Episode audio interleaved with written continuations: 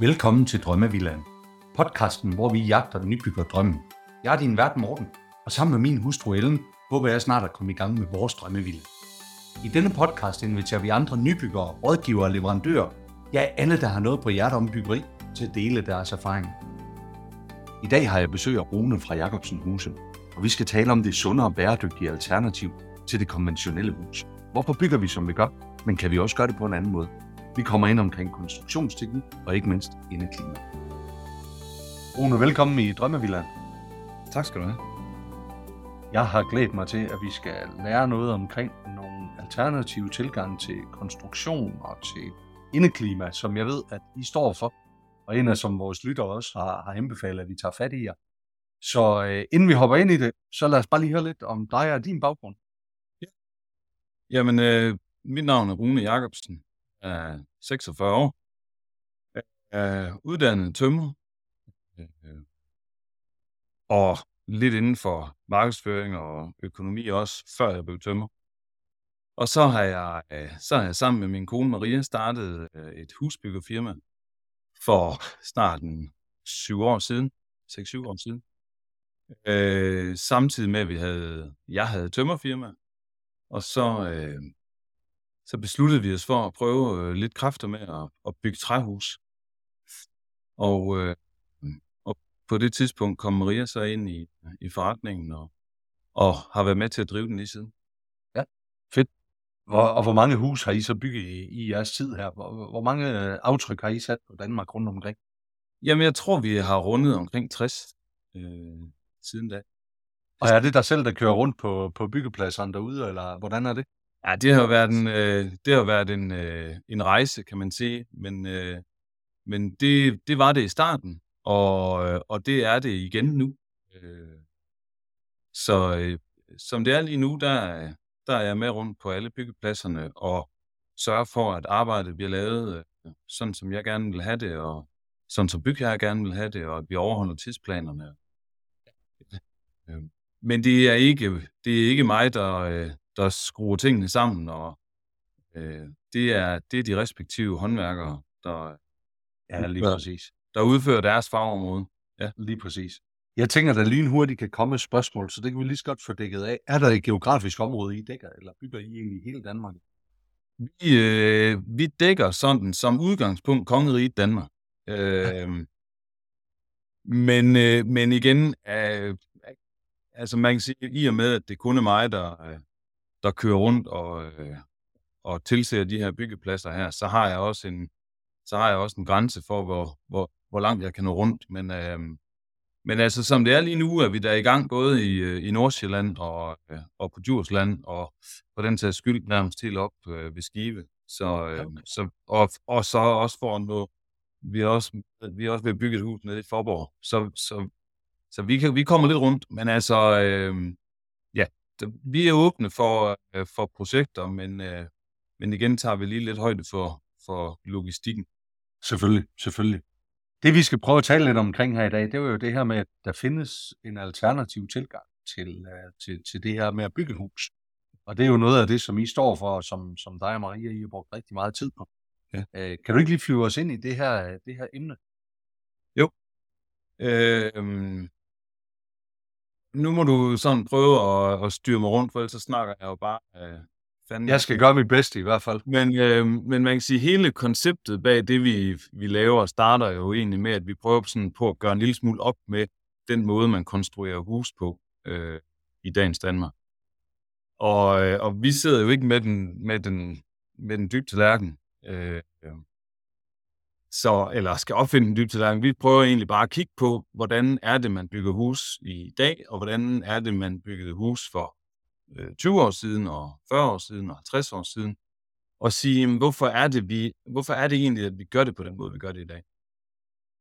Og det har vi egentlig bare sådan gravet ned i og prøvet at analysere os lidt frem til, og kan man gøre det på en måde, der er øh, bedre i forhold til både indeklima, i forhold til, øh, og så i forhold til miljøet. Altså, øh, det er jo ikke nogen hemmelighed, at, at byggebranchen står for en rigtig, rigtig stor del af den CO2-udledning, der er. Og kan vi mindske den, jamen kan, og kan vi være med til at mindske den, jamen så har vi jo gjort noget godt for, for, for vores fælles jord, ikke? Så, Jo, lige præcis. Lige præcis. Hvordan er det så, altså prøv at fortælle den her historie med, hvorfor er det egentlig, vi bygger, som vi bygger i dag? Altså, øh, jamen, jeg plejer jo lidt at sige, at, øh, at det starter med den gamle øh, murmestervilla, som, øh, som man øh, øh som man begynder at, at, at isolere, og, øh, fordi det bliver for dyrt at varme den op. Ikke? Og, øh, og så begynder man at gøre den tættere og tættere, fordi at øh, man finder ud af, at, at varmen fiser ud af, af sprækker og åbninger rundt omkring, og man sætter termovinduer i, og, øh, og, og hele den der, hvad man siger, hele den der proces op igennem øh, fra 1900 og ja, 40'erne, 50'erne, øh, op igennem oliekrisen og 80'erne og 90'erne, hvor det, hvor det går stærkt, jamen der gør man bare husene tættere og tættere og tættere og isolerer det mere og mere og mere. Og, øh, og, den, og den nemmeste og den billigste måde at gøre det på, det er ved at putte en masse glasuld eller rockuld ind i dem, og så øh, pakke dem ind i plastik. Øh, så har man, er man helt sikker på, at man har et, et, en, øh, en tæt, øh, et tæt og velisoleret øh, skærm omkring sig i sit hus. Ja. Ja. Men det udfordrer os. Det kommer så ikke helt uden øh, omkostninger, for det giver jo nogle problematikker øh, i form af, øh, af noget kondens øh, øh, og noget, øh, ja, noget, noget, noget, noget varme og noget kondens inde i sådan et hus der, hvor vi ånder og sveder og laver mad og Ja, og, øh, og, det, og det skal ud, og så, så, så laver man i starten en naturlig ventilation i form af nogle klikventiler i vinduerne, og noget M-hætter, og nogle taghætter, og nogle Velux-vinduer, og på et tidspunkt, så begynder bygningsreglementet at stille krav til, at øh, det, det, skal ikke være, det må ikke være passiv, altså øh, ventilation, som bare er styret af sig selv. Det skal være styret af en maskine, så, øh, og så dukker ventilationsanlægget op. Øh, ja. Og så kommer, så kommer, altså ventilationsanlægget kommer jo så, bliver så udviklet ved, øh, med, at, at man laver øh, varmegenvinding i det også, ikke? fordi ellers så spiser man jo bare den varme luft ud og noget kold luft ind. Ja. Øh, øh, og alt det her er jo fordi, at der er nogle problemer med, at, at huset er for fugtige, og når tingene er fugtige, så kommer der skimmelsvamp og, og muk og, og ja. dårligdom, ikke? som ikke er sundt for os. Øh, ja, og det er jo sådan hele den der, det er, den, hvad man siger, det, er det, vi sådan prøvede på at sige, hvorfor er det, vi konstruerer tingene øh, på den måde, og kan vi ikke gøre det på en anden måde? Altså, hvad, altså, og, og den, den ultimative sammenligning, synes jeg jo ofte er, at, at øh, ja, alle kender det der gamle bjælkehus fra Sverige, øh, eller Kanada, eller Finland, ikke? også med store rundtøm og bjælker, øh, som, som stavlet oven på hinanden. Øh, jamen, hvor er isoleringen henne i det der øh, bjælkehus der? Jamen, hvor er dampspærren henne i det der bjælkehus der? Hvorfor er det, at vi kan bo inde i sådan, altså sådan et bjælkehus? Det, kan man, det er jo ikke noget, man boede, kun boede i for 50 år siden. Sådan nogle bor folk også i dag, og, man, og de er jo faktisk, ja. så længe de er tætte imellem bjælkerne, så er de jo fine at varme op, og der er et rigtig godt indeklima inde i dem. Og, jamen, hvordan kan det lade sig gøre? Altså, hvordan kan det lade sig gøre at bygge et hus i en, i, et, i en træstamme uden isolering og uden dampspær? Det er jo lidt besynderligt. Hvorfor er det, at vi så i dag skal bygge et hus med beton og glasuld og plastik og ventilationsanlæg og alt muligt? Ja. Men er der ikke også noget med, hvad for et klima det her hus det står i? Fordi jeg, nu har jeg talt efterhånden med et par stykker her i podcasten. De siger jo også, nærmest noget af det sværeste at bygge i, det er faktisk det danske klima. Altså, ja, det, det tror jeg lidt er en skrøne. Altså, fordi man kan sige, øh, det danske klima er altså ikke meget anderledes end, end det nordtyske og det sydsvenske. Øh, og i Sydsverige, der er der sgu nærmest ikke andet end træhus. Ja. Øh, så det er altså lidt en skrøne, øh, som kommer af, at jeg tror, der har været nogen i byggebranchen, der rigtig gerne vil bygge nogle murstenshus. Øh, fordi vi har været rigtig gode til at lave teglsten i Danmark. Ja. ja. Øh, og, og hvis man, altså, de, altså, hvis du finder en ødegård i Sverige, i Sydsverige, øh, så har den formentlig stået der de sidste 100 år. Og den er lavet af øh, noget, der minder om en skillerumslægte, øh, og nogle øh, grænbrædder med noget rød maling. Og den har fået noget rød maling en gang imellem, men den står mm. stadigvæk. Det kan godt være, at den ikke er så kønt længere, men den har stået der i 100 år. Ja. Altså, der er ikke særlig mange, at, altså jo, der står jo rigtig mange fine danske murmestervillager, som er 100 år gamle, men de er altså også blevet vedligeholdt og blevet fuglet om og fået skiftet tag og så videre og så det der med, at man ikke kan bygge øh, et bjælkehus eller et træhus i Danmark, det, er, det, det passer ikke. Nej. Jamen lidt. Ja. Men prøv at høre, det, og det er jo også lige præcis det, som I står for op ved, op ved jer. Så kan du ikke prøve at fortælle os lidt omkring det her med, der er en anden måde at gøre det her på. Altså, ja. Der er nogle andre teknikker, ja. der er nogle andre sige, materialer, som vi kan benytte os af. Ikke? Jo, altså man, det der vi gik jo i princippet bare ud og begyndte at undersøge, hvordan kan vi, hvordan kan vi konstruere et hus øh, men noget, men altså, vi satte os egentlig bare nogle, jeg ved ikke, man kan sige nogle dogmer eller nogle øh, retningslinjer, og sige, vi vil ikke have, vi vil ikke have mineraluld ind i, øh, i byggeriet. Øh, og vi vil ikke have plastik øh, i form af en plastikdammspærre, eller, og vi vil ikke have trykimprægneret træ. Øh, og så vil vi egentlig som udgangspunkt prøve at finde nogle så CO2-neutrale materialer og, og bygge det her hus op af. Ja.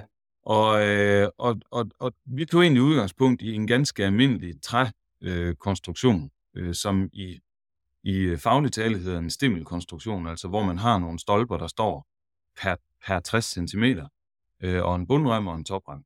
Øh, og så, så gik vi ud og undersøgte, hvad kan vi isolere det her med, som ikke er et mineralprodukt. Og der ja. var jo, øh, dengang var det, var det jo meget hot at øh, efterisolere øh, tage og loftsrum med papirul. Ja. Og papirul er jo, et, øh, er jo bare papiraviser, der er granuleret. Øh, og man kan jo undre sig over, hvordan det blev et isoleringsmateriale. Men, øh, men det isolerer faktisk rigtig godt. Øh, ja. Faktisk næsten lige så godt som et mineralprodukt. Og, og når man så siger næsten lige så godt som mineralprodukt, så, skal, så, så er det fordi, at den måde, man måler isoleringsværdier på, er ret, er ret øh, meget mål eller lavet efter mineralprodukterne. Fordi en ting er, hvor godt det, øh, det holder på varmen, men noget andet er, øh, hvor svært det er for varmen at komme igennem det. Ja. Fordi man kan sige, at et, øh, et, en, øh, en mineraluls, en glasuldsbats, uden at, øh, at, at, at træde på nogen, jamen den har en, øh, den har en masse fylde, øh, som lad os sige er, er, er, er 1, 1 kilo ja. per kvadratmeter. Og et papirulds øh, produkt, det vejer næsten et sted mellem halvanden og to gange så meget for den samme. Og, det, og det, så kan man sige sig selv, at, at når, man, når solen den begynder at varme ind på sådan et, et, øh, et isoleringsmateriale, jamen jo lettere produktet er, jo nemmere er det for, for varmen at komme igennem. For jo ja. mindre varme kan det her produkt absorbere. Og det er det samme med, med, med, med, med i dag bruger vi træfiberisolering, øh, øh, som bare er granuleret træ, som vi ja. blæser ind i væggene. Og, øh, og det har en masse fylde, der er dobbelt så stor som, en, som, som, som et, et konventionelt mineralprodukt. Ja. Og det vil sige, at der går dobbelt så lang tid, før varmen fra solen kommer ind i huset. Og det gør egentlig, at man laver sådan en faseforskydning i huset. Altså forestil dig, at øh, solen står op om morgenen kl. 6, og havde du et konventionelt hus og et, og et hus isoleret med et biobaseret isoleringsmateriale som papirul eller træfiber, stående ved siden af hinanden, jamen så vil solens varme begynde at varme på facaderne. Og i, på mineralulshuset, der vil varmen komme ind i huset, øh, lad os sige klokken 12. Så har gået 6 timer, solen har stået og varme, så begynder varmen at komme ind. Men for at det biobaserede isoleringsmateriale kan op akkumulere dobbelt så meget energi som øh, det mineralsbaserede, jamen så går der også dobbelt så lang tid, før varmen begynder at komme ind igennem huset. Ja. Det vil sige, at varmen begynder måske først at komme ind igennem huset i løbet af eftermiddagen. Og måske endda først sidst på eftermiddagen. Ja. Og det vil sige, at du får en meget mere, du får et meget mere behageligt indeklima. Det bliver ikke så hurtigt varmt. Øh, og igen bliver det ikke så hurtigt koldt. Og det vil sige, at din, din, den energi, du skal proppe ind i huset, det bliver mere ligesom at køre landevejskørsel med 80 km i timen. Det ved vi alle sammen. Det er ret godt for brændstoføkonomi. Mm. I stedet for, at, vi, at, at varmeforsyningen skal skrue højt op for varmen, øh, og skrue ned, meget ned for varmen øh, flere gange i løbet af dagen, ikke? så skal vi her egentlig bare putte jævn med varme ind i huset. Lige præcis. Lige præcis. Så, så det her det er jo så et eksempel på noget materiale, man kunne bruge, eller et alternativ, man kunne bruge. Ja. Øh, og så har vi så egentlig bare, hvad man siger, det er jo så isoleringsmateriale, og nu røg vi ud af den her øh, vej her med, hvad isoleringsmaterialet er, og hvorfor vi synes, det er godt for, for huset. Men, men hele konstruktionen i vores øh, væg er egentlig træ fra inderst til yderst. Godt nok ikke som en massiv træbjælke, men med en træfiberplade øh, først. Noget træfiber isolering. En træfiberplade på indvendig side, og så en, øh, en fibergipsplade, som, som så kan sparkles og males. Ja. Og fibergipsen er, øh, altså kan godt lyde sådan, hvis man sådan, hvis man sådan lytter med, med, med det bæredygtige øre, så kan det godt lyde en lille smule øh, sort, øh, hvis man kan sige sådan. Men det er det faktisk ikke, fordi hovedbestanddelen er papiruld. Ja, okay. Øh, så man har egentlig øh, et, et, altså papir, altså træ og, og træ er jo cellulosefiber. Og det vil sige, at vi har egentlig en ydervæg, der er konstrueret af cellulosefiber i forskellige materielle kombinationer ind igennem væggen. Så vi har egentlig bare en trævæg, som er træ hele vejen igennem. Og det, øh, og det gør jo, at man kan sige, et meget, et meget stort vores, altså, en meget stor fokus, der er i dag, og det, der har været vores fokus siden 2005, det er at bygge et hus, der har så lavt et CO2-aftryk som muligt. Mm. Altså, i, i, hvor meget CO2 er der brugt på, på at producere de materialer, vi prøver ind i det her hus.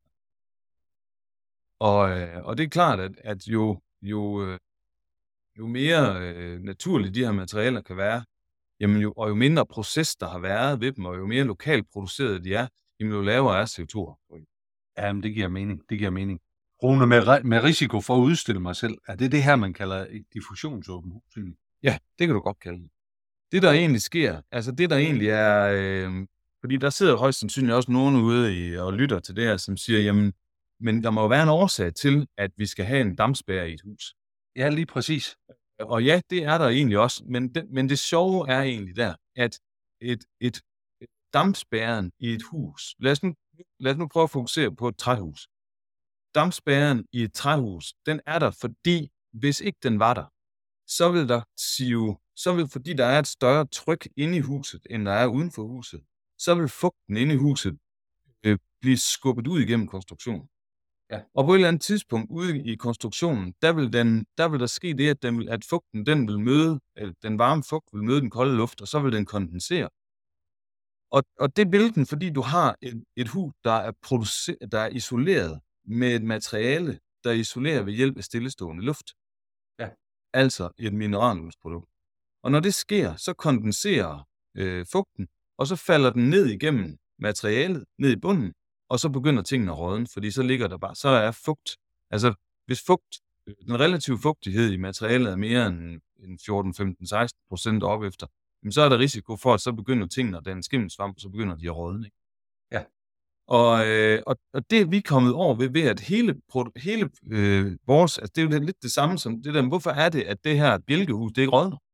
Ja, det er ikke en dampspærre, hvorfor er det ikke rådner? Jamen det er det, fordi at, at, at, at bjælkehuset isolerer vi ikke ved hjælp af stillestående luft. Bjælkehuset isolerer ved hjælp af massen af træ. Ja. Og fordi den masse kan indeholde noget energi. Og det samme kan vores konstruktion. Den kan indeholde en masse energi, og, den kan, og, og luften kan egentlig diffundere ud igennem det, eller fugten kan diffundere ud igennem det. Og, øhm, og, og hvad man sige, og, og, og det vil sige, at normalvis så siger man, at et hus skal have en dampspærre, der er 10 gange så tæt som vindspærren. Altså det vil sige, at den indvendige tæthedsoverflade skal være 10 gange så tæt som den udvendige. Det overholder vi egentlig også, øh, og det er egentlig fordi, at ellers så vil vi få på puklen af, af, af myndighederne og, og dem, ja. der ligesom laver de der. Men, men det er egentlig ikke nødvendigt, fordi du kan bygge et bjælkehus igen. Der er ikke nogen forskel på udvendig og indvendig side. Den er lige tæt hele vejen igennem. Ikke? Og det, ja, ja. Ikke. det vil sige, at vi kunne også sagtens bygge en ydervæg, der var lige tæt hele vejen igennem. Men vi overholder nu engang de der. Men vi har bare valgt nogle materialer, der har en større øh, permeabilitet. Altså, der er mere åndbar. Ja. En, plastik, en plastik, som man bruger i dag, den har en, en, on, en tæthed på 50, og, og vores produkter har måske en tæthed på 10. Ja, okay. Så vi er fem gange så diffusionsåbne. Og det vil sige, ja. at der kan diffundere fem gange så meget fugt ud igennem. Og så kan man sige, men er det godt for, for huset? Er det godt for, for, for, for, for ydervæggen? Er det godt for konstruktionerne, at der kommer fugt ud igennem? Nej, det ved jeg ikke, om det er Det er heller ikke skidt. Men det, det er godt for, det er, det er godt for huset, at, at når der sker en, over, en, en, en opfugtning inde i huset, altså, en, altså at luftfugtigheden, lad os sige, du inviterer 25 mennesker til, til fest lørdag aften, ikke? og du laver mad til dem hele lørdagen, men så sker der automatisk en, en opfugtning af fugt af luften inde i huset. Ja. Hvis ikke ventilationsanlægget, lad os sige, der er et ventilationsanlæg, ikke kan håndtere og udskifte luften hurtigt nok til, vi kan få noget frisk tør luft ind i det her, men så skal det her luft et eller andet sted hen. Mm. Det vil sige, at enten så kondenserer det bare ud på væggene, fordi væggene kan ikke tage det, og så begynder det at løbe ned ad væggene, og løbe ned ad ruderne, eller så samler det sig ned i øh, vindueskarmen ikke, som, som vand. Men i vores hus, der, der vil væggene, fordi de er lavet af, af et biobaseret materiale, så vil de egentlig bare stå og optage den her fugt her. Mm. Og det vil sige, at indeklimaet inde i huset, den, den, det er det samme, uanset om der er to mennesker eller 20 mennesker. Jeg sidder sådan og brænder ind med sådan to grundlæggende spørgsmål omkring det her. Den ene, det er jo selvfølgelig det her med byggelovgivning i forhold til, ja. til, til den her måde at konstruere hus. Og den anden ting, det er jo sådan lidt, hvis det her det er så, hvis det her det er bare øh, en fantastisk måde, hvorfor gør alle ikke det? Så det er sådan to spørgsmål, jeg sidder og brænder ind med nu, efter, ja. efter du har fortalt om det. Ja.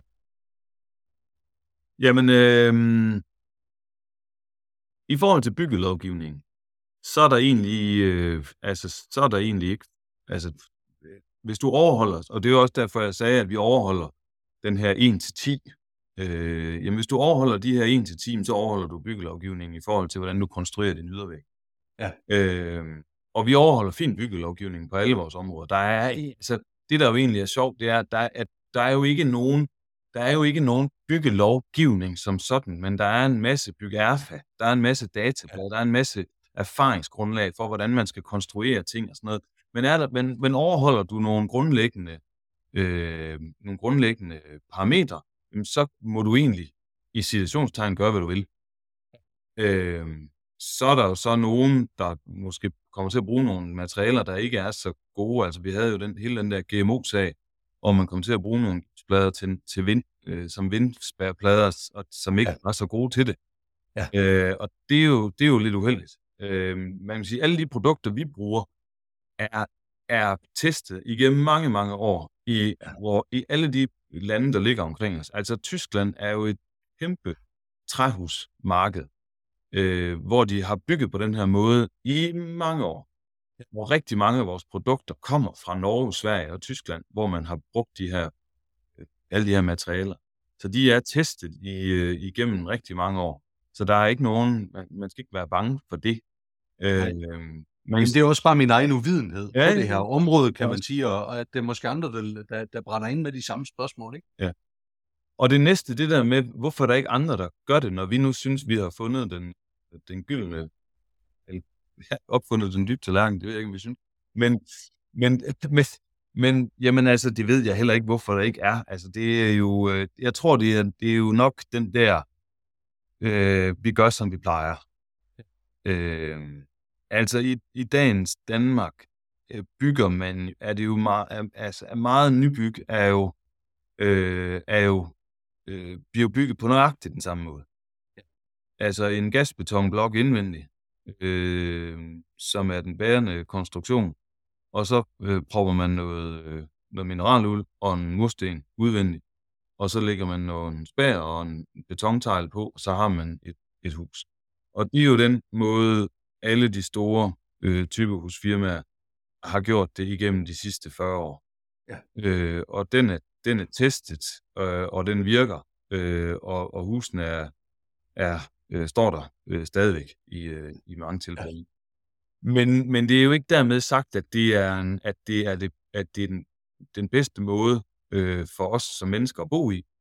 Øh, det er den ene side af sagen. Og den anden side af sagen er, det er at det er jo, de, det er jo nogle forholdsvis CO2-tunge byggerier. Og hvis man kigger på CO2-udledningen i dag, som jo er er noget af det, der jo her fra 1. januar 2023, er der jo kommet et bygningsreglement, der rent faktisk stiller krav til, at vi skal til at kigge på det her med CO2-udledning.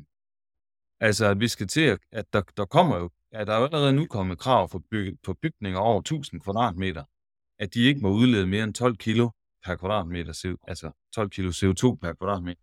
Ja. Og lige om lidt kommer det jo også for de huse, vi andre skal bygge. Og så skal man jo til at kigge på, jamen, den her øh, gasbetonblok her, eller, be, eller beton øh, blok, man bygger af, men er den, er den øh, hvad har den af CO2-udledning? Altså, hvordan er den produceret? Ja. Hvordan er den der beton øh, øh, lavet? Øh? Og jeg siger ikke, at, at beton er dårligt. Altså, beton er rigtig, rigtig godt. Det skal bare bruges de rigtige steder. Øh, og jeg synes ikke, der er nogen grund til at, at lave en ydervæg i beton. Det er rigtig godt at lave noget, hvis man skal have noget til, altså, til som fundering, eller noget i den stil, kan man, er det jo et fint produkt at bruge. Men der findes også rigtig mange alternativer efterhånden. Ja.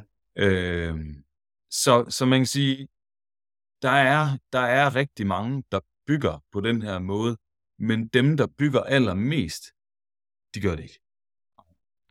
og, så... og hvad er, nej, lige præcis, og det er jo også det, der er lidt paradoxalt, og det er også derfor, det er fantastisk, at du har lyst til at stille op og, og, og, og dele det her.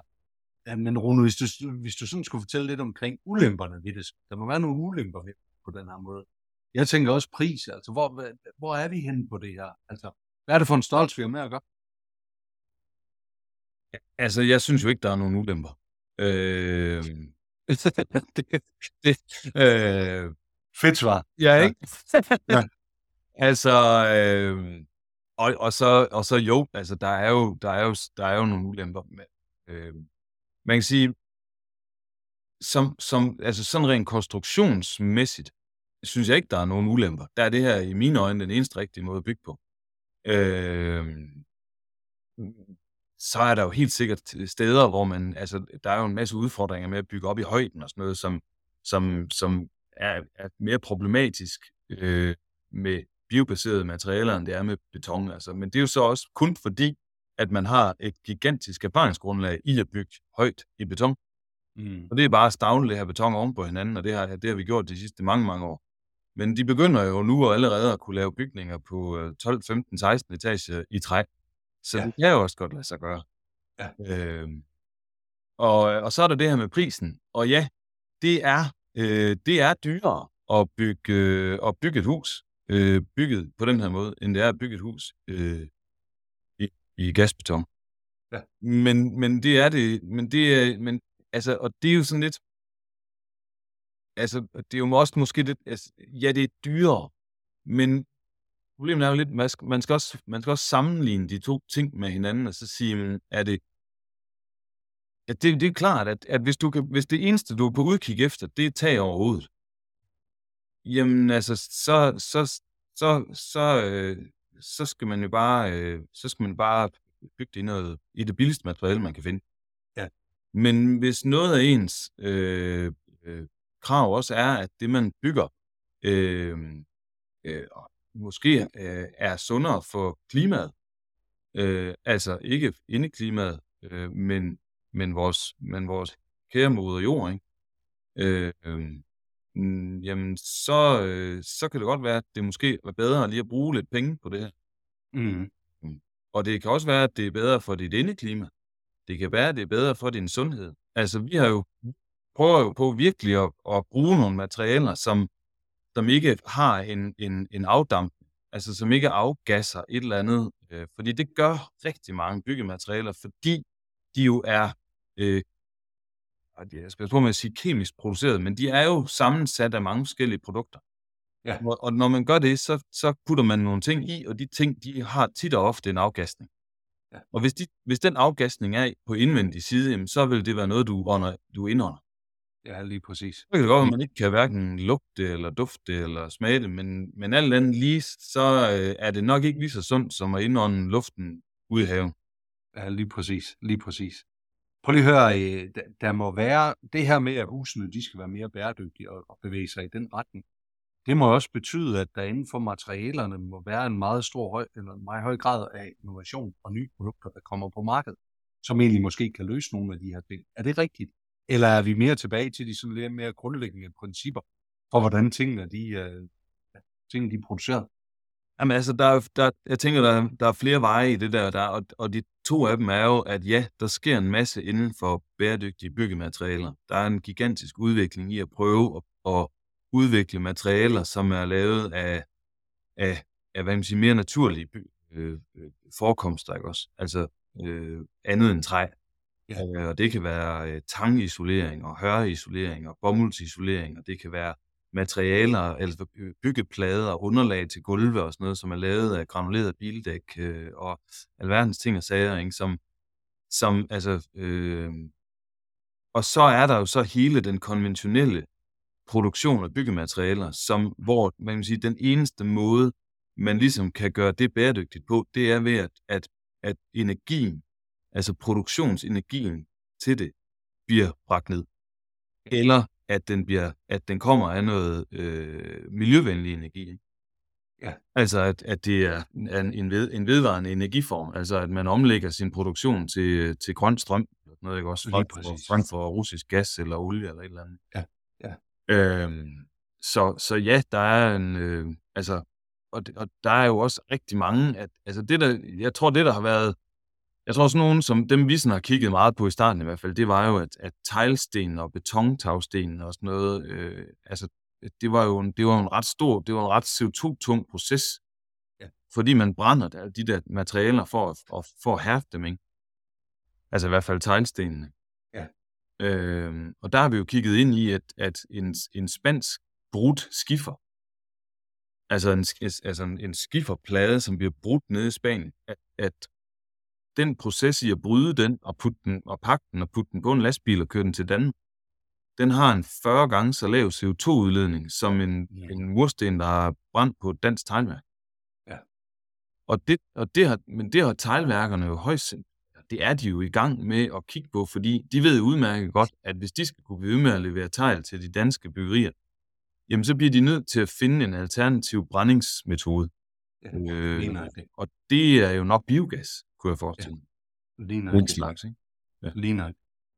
Rune, inden vi, uh, inden vi runder af her, uh, dit bedste råd til os som nybyggere, fordi det her det er jo hulen svært at navigere i, med alle de her ting her, når man står som, som, som amatør på det her marked. Ja. Uh, dit bedste råd, hvad skulle det være? Øh, mit bedste råd. Øh, altså, øh, øh, jeg synes, man skal... Der er jo flere ting i at, at skulle ud og købe et nyt hus. Der er både noget økonomi, øh, der er også noget udseende, der er også noget, men der er helt klart også noget velvære og noget samfundssind. Øh, og så hjælper, man kan sige, regeringen jo helt klart med til at sætte nogle grænser for, hvad man må udlede CO2 i byggeriet i fremtiden. Øh, jeg synes, man skal, øh, man, jeg synes, man bør kigge på, øh, hvad er det for nogle, jeg synes, man i højere grad bør kigge på, hvad er det for nogle ting, der er blevet brugt til at producere det her hus med. Fordi rigtig, rigtig mange kigger kun på, hvordan er øh, rumfordelingen i, de her, i det her hus her, jeg skal have. Hvordan, øh, hvordan er øh, æstetikken? Hvordan ser det ud? Er det flot? Øh, er det, øh, øh, hvad er det for nogle øh, farver? Og, og det er jo også rigtig fint, men, der, men al, altså rigtig, rigtig mange glemmer jo at kigge på, hvad er der inde i væg? Hvad er der inde i taget? Hvad er der nede i fundamentet? Hvad er det, øh, vinduerne er lavet af? Øh, og det synes jeg, man, det synes jeg er en, en stor fejl ved den måde, man som, øh, som, som ja, ingen, altså førstegangs, andengangs kø, huskøber i dag, altså det er en stor fejl, at man ikke kigger på, hvad er det egentlig, jeg køber? Ja. Øh, øh, og, sætter, og sætter sig lidt ind i, at, at jamen altså, øh, når jeg flytter ind i det her hus her, jamen altså, er det så bygget af nogle materialer, hvor der rent faktisk, altså vi gør det jo alle sammen i dag, når vi går ned i øh, supermarkedet, eller går ud og køber tøj, eller et eller andet. Vi kigger jo alle sammen på, øh, på om vi skal tage den økologiske agurk, eller, eller den konventionelle agurk, eller skal vi tage øh, økokyllingen, eller den konventionelle kylling, eller, eller og hvad er godt for os, hvad er sundt for os, hvad for noget tøj går vi i, hvor er det produceret henne, er det produceret under ordentlige forhold, eller er det, eller står der med den øh, Bangladesh, ikke? og ved vi, at det er blevet farvet af, i Indien af små børn, der står og hopper op i et kar. Eller, altså, Ja. det, alt det kigger vi jo på, men der er ikke særlig mange, der sådan lige tænker over, når de køber et, eller beder et, et, et, et husfirma om at bygge deres hus, om det materiale, der bliver malet med, om, om der er, øh, om der er, er hvor, hvor stor den, den kemiske afdampning er ved maling. Hvor Ja, stor er den kemiske afdampning ved trægulvet, ved lakken i trægulvet og så videre. Og det, jeg ved godt, det er jo en, det er jo en jungle at finde rundt i, men og man kan ikke, altså, man kan ikke, man kan ikke gøre det 100% rigtigt. Altså, Nej. hvad er 100% rigtigt?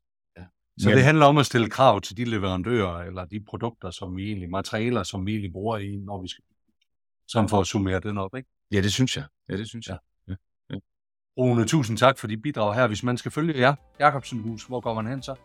Det gør man på www.jakobsenhuse.dk eller på vores øh, Instagram. Ved du hvad, jeg tænker, vi tager og linker op til det hele i show notes på podcast. Så tak for dit bidrag, og have en fantastisk dag. Tak. Tak fordi du lyttede med på denne episode af Drømmevillaen. Følg os på Instagram, hvor vi poster billeder og videoer fra vores gæster og fra vores samtaler. Og har du noget, som du vil dele, så ræk endelig ud til os. Det gælder både, hvis du er nybygger, rådgiver eller leverandør. Så kan vi alle blive klogere og forhåbentlig få vores drømme til at blive til virkelighed.